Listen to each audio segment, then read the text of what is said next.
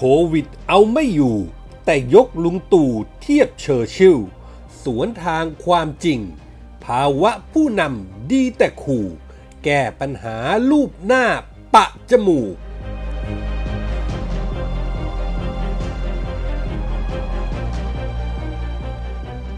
เนตรปรเมศทำป่วน มนทินคดีบอสกระทิงแดง ทำเสียทั้งวงอายการ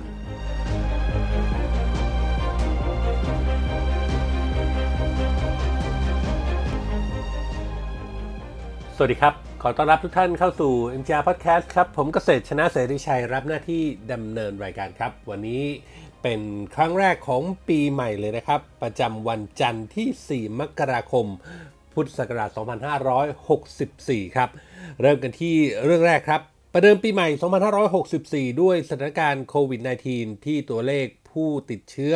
พุ่งไม่หยุดฉุดไม่อยู่จริง ๆ ครับ โควิดระบาดรอบใหม่นี้สิ่งที่แตกต่างออกไปจากรอบก่อนๆนนั้นก็คือ จุดเริ่มของการแพร่ระบาดล้วนมีที่มาจากการปล่อยปละละเลยละหลวมของรัฐ เรียกว่าไม่ใช่แค่กาดตกครับ แต่ไม่เคยตั้งกาดอะไรเลยมากกว่า ตั้งแต่กรณีสมุทรสาคร แรงงานต่างด้าวเถื่อน จนมาถึงบ่อนระยองที่กลายเป็นซูเปอร์สเปรเดอร์ระบาดลุกลามไปพื้นที่ใกล้เคียงกันจนงอมพระราม ตามมาด้วยบ่อนกรุงเทพ ทั้งทั้งที่เพิ่งเกิดเหตุบ่อนระยองไปหยกหยก นับเป็นใบเสร็จที่ฟ้องว่า เพราะขบวนการค้ามนุษย์ และสวยอบายมุกที่มีเจ้าที่รัฐไปเอี่ยวแท้ๆพอปัญหาฟ้องขึ้นมาสังคมกดดัน แทนที่จะเร่งกู้ศรัทธาจัดการขั้นเด็ดขาด ผู้มีอำนาจกับใช้วิธีการลากทวง ด้วยการสั่งย้ายและตั้งคณะกรรมการสอบสวน ตอนนี้ทั้งเรื่องขบวนการค้ามนุษย์ แรงงานต่างด้าว และสวยบอลก็กำลังจะเงียบหายไปกับสายลมตามฟอร์ม แต่ทว่าการแพร่ระบาดของโควิด ไม่มีทีท่าว่าจะเอาอยู่ ถึงกระนั้นปัญหาที่รัฐบาลของพลเอกประยุทธ์จันทร์โอชากำลังเผชิญอยู่นี้ รงบุญสวยขวัญ สสนครศรีธรรมราช พักพลังประชารัฐ มั่นใจว่า รัฐบาลจะผ่านไปได้ ด้วยผู้นำอย่างพลเอกประยุทธ์ นายกรัฐมนตรี มีความเข้มแข็ง มีภาวะผู้นำสูง ในภาวะที่บ้านเมืองมีวิกฤตแบบนี้ เหมือนกับที่ประเทศอังกฤษ มีนายกรัฐมนตรีที่ชื่อวินสตัน เชอร์ชิลล์วกกลับมาสู่โลกความเป็นจริง ที่ลุงตู่จะเป็นเชอร์ชิลล์เมืองไทยหรืออะไรก็ตาม ต้องรับรู้ว่าโลกไม่ได้สวยเหมือนวิ่งเล่นในทุ่งลาเวนเดอร์ ผลพวงที่เจ้าหน้าที่รัฐที่ทำผิดพลาด ส่งผลให้ภาระหนักเวลานี้ ตกอยู่กับบุคลากรทางการแพทย์ ไหนจะพยายามควบคุม รักษา ไหนจะต้องสอบสวนติดตามโรค ซึ่งก็ทำได้ยากลำบาก หมอหลายคนออกมาโพสต์ออกสื่อ คนป่วยจำนวนมากที่ปกปิดไทม์ไลน์ว่าเคยไปบ่อน เล่นพนัน กว่าจะเค้นถามและยอมรับก็ทำเอาเหนื่อย อีกส่วนหนึ่งก็คือ ภาคประชาชนตาดำๆที่เริ่มมีความกังวลต่อมาตรการล็อกดาวน์ โดยเฉพาะคนทำมาค้าขาย ร้านค้า พ่อค้าแม่ขายร้านอาหาร ที่หากเจอมาตรการคุมเข้ม จะไม่ขอปฏิบัติตามเดิม เพราะจากเดิมนั้นก็แย่อยู่แล้ว ปิดข่าวนี้ได้อดตายกันแน่นอน เสียงสะท้อนเหล่านี้ดังขึ้นเรื่อยๆ ตามโลกโซเชียลต่างแสดงความเห็นว่าการแพร่ระบาดรอบนี้ไม่ใช่ความผิดของประชาชนทำไมต้องมารับกรรมกับความผิดพลาดของราชการ พูดง่ายๆว่า จะไม่ยอมให้รัฐบาลโยนความผิดพลาดมาให้ประชาชนแบกรับ เราอาจจะได้เห็นอารยะขัดขืนโดยสุจริตใจ สมัครใจที่จะเปิดกิจการเพื่อความอยู่รอด มากกว่าถูกล็อกดาวน์ตายตามโควิด ความรู้สึกนี้กำลังแพร่กระจายไปในวงกว้างคำถามก็คือ ตู่เชอร์ชิลจะทำอย่างไร ภาคประชาชนกำลังเดือดร้อนหนัก ในขณะที่ลุงมีปัญหากับการจัดการงานของราชการเอง ภาวะผู้นำของลุงตู่ยามนี้ต้องบอกว่าถดถอยลงไปมาก พูดอีกที ปัญหามันก็มาจากตัวลุงตู่เอง หลายๆ กรณีไม่เด็ดขาด ไม่ลุยให้สุดซอย ปล่อยข้าราชการทำงานไปตามรูทีน งานนี้นอกจากจะเห็นตามสื่อโซเชียล ในผลโพลล่าสุดของซูเปอร์โพลก็สะท้อนออกมาเช่นเดียวกัน ประชาชนส่วนใหญ่หรือร้อยละ 94.3 ต้องการให้ลุงตู่พลเอกประยุทธ์จันโอชา นายกรัฐมนตรี ใช้ความเป็นผู้นำไม่ใช่แค่คูผู้นำหน่วย ส่วนราชการที่ปล่อยปละละเลยคุมโควิดไม่อยู่ ประชาชนต้องการเห็นพลเอกประยุทธ์ ใช้ความเป็นผู้นำที่แท้จริง จัดหาคนดี คนเก่ง คนกล้า มาเป็นผู้นำหน่วย ส่วนราชการในเสริมในการเสริมทัพฝ่าวิกฤตทั้งหลายทั้งปวงให้ได้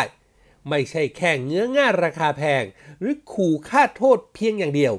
ปล่อยให้ทุกอย่างกำลังย่ำแย่ลงไปเรื่อยๆ จนสุดท้าย นายกจะกลายเป็นตำบลกระสุนตก เป็นจำเลยของสังคม แต่ขบวนการทำลายผลประโยชน์ชาติ ทั้งสวยทั้งขบวนการค้ามนุษย์ และก็บ่อนยังไม่มีความคืบหน้า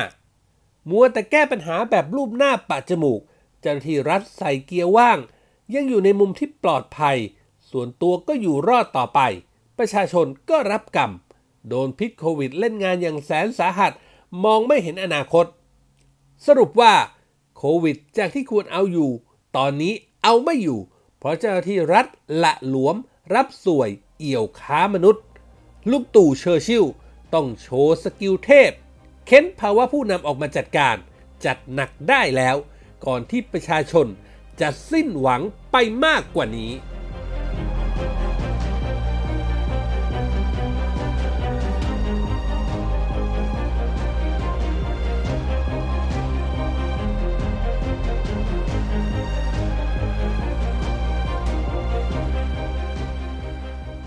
วันนี้สังคมกำลังจับตาแวดวงอายการครับ เพราะมีปัญหาใหญ่ในการนำเสนอบัญชีรายชื่อขึ้นทุนกล้าวแต่งตั้งโยกย้ายข้าราชการอายการจำนวน 2 บัญชี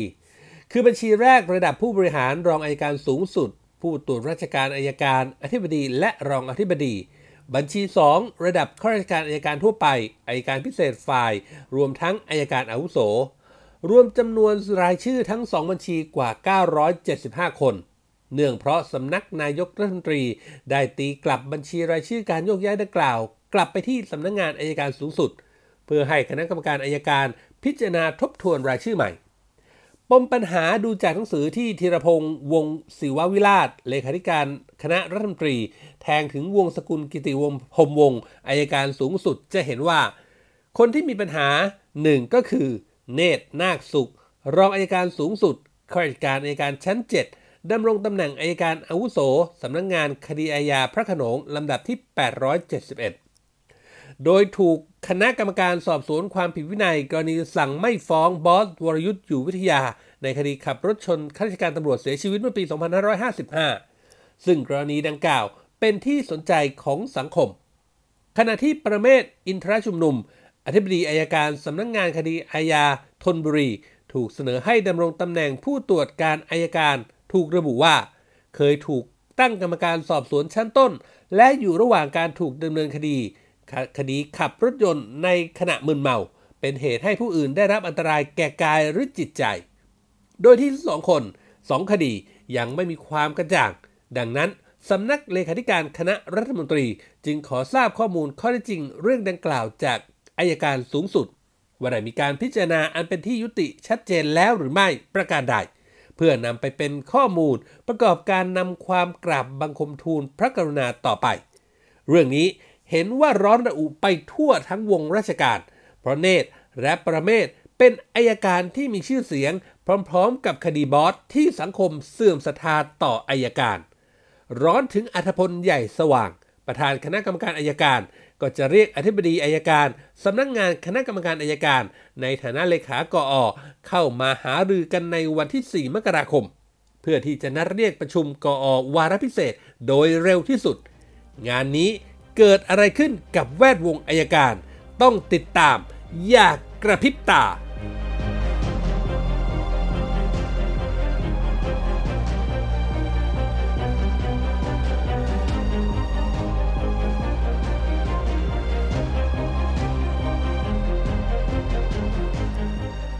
นี่คือเรื่องราวจากคอลัมน์ข่าวปนคนคนบนข่าวที่ผมนำมาฝากกันในวันนี้นะครับ คุณฟังสามารถเข้าไปอ่านเพิ่มเติมได้ในเว็บไซต์ของเรา mjronline.com ครับนอกเหนือจากข่าวสารที่เราอัปเดตให้อ่านกัน 24 ชั่วโมงแล้ว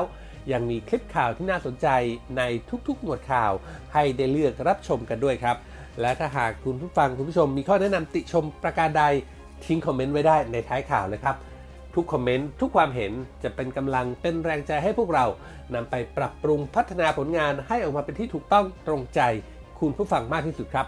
วันนี้หมดเวลาแล้วครับ ขอบพระคุณทุกท่านที่ติดตาม ผมเกษตรชนะเสรีชัยลาไปก่อน พบกันใหม่โอกาสหน้า สวัสดีครับ